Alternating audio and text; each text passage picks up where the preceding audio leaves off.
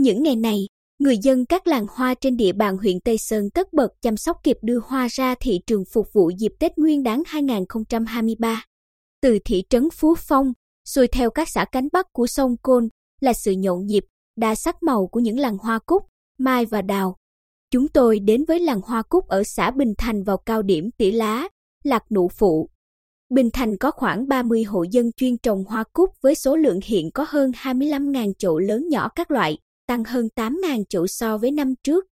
Vừa cắt tỉa những cành hoa cúc, ông Nguyễn Nhân ở thôn Kiên Long, xã Bình Thành chia sẻ, với kỹ thuật vốn có của nhiều năm trồng cúc thì việc cho cây hoa trổ vào dịp Tết cũng không khó.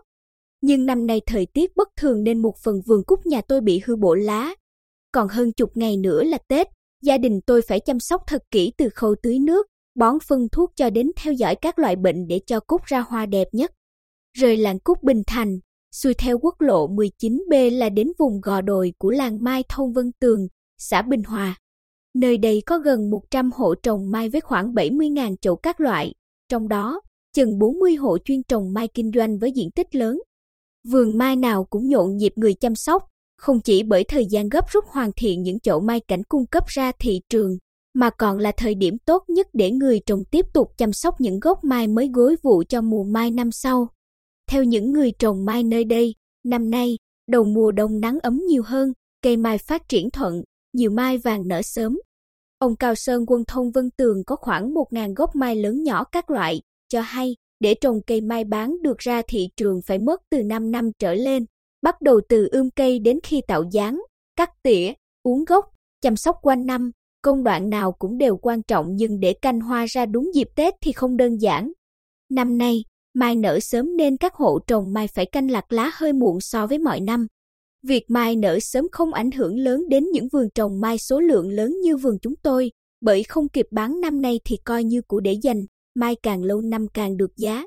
Tại huyện Tây Sơn, việc phát triển đa dạng các mô hình trồng hoa đã tạo nét đẹp cho địa phương mỗi khi Tết đến xuân về, đồng thời tạo công ăn việc làm, nguồn thu nhập đáng kể cho nhiều hộ dân. Trong đó, có loại hoa đào đặc trưng của xứ lạnh đã được trồng thành công ở vùng đất Trung Du Tây Vinh. Dù thời tiết bất thường như hiện nay cũng không làm khó được những tay nghề chăm đào có thâm niên trên 30 năm như ông Phạm Văn Tạo ở thôn Bình Đức, bởi 400 gốc đào trong vườn nhà ông đều chi chít những nụ nhỏ xinh. Đang tất bật chăm sóc những cây hoa đào, ông Tạo vui vẻ nói, năm nay, vườn tăng số lượng đào trồng chậu cũng như đào lấy cành. Thời tiết bất thường hơn mọi năm, trong khi số lượng cây nhiều nên tôi chú trọng đầu tư, áp dụng kỹ thuật, trồng và chăm bón chặt hơn. Đến giờ cây hoa đào phát triển tốt, dự kiến hoa đúng độ. Là người đầu tiên vuông gốc cho cây bích đào đất Bắc bén rễ trên đất Tây Sơn, ông Tạo đã chia sẻ kinh nghiệm, cây giống, cách trồng cho nhiều hộ dân trong thôn. Đến nay, có trên 10 hộ dân ở thôn Bình Đức chuyên trồng hoa đào, với khoảng 1.000 gốc. Ông Trương Văn Bằng, Chủ tịch Ủy ban Nhân dân xã Tây Vinh, cho biết cây hoa đào mang lại thu nhập khá ổn định cho người dân nơi đây.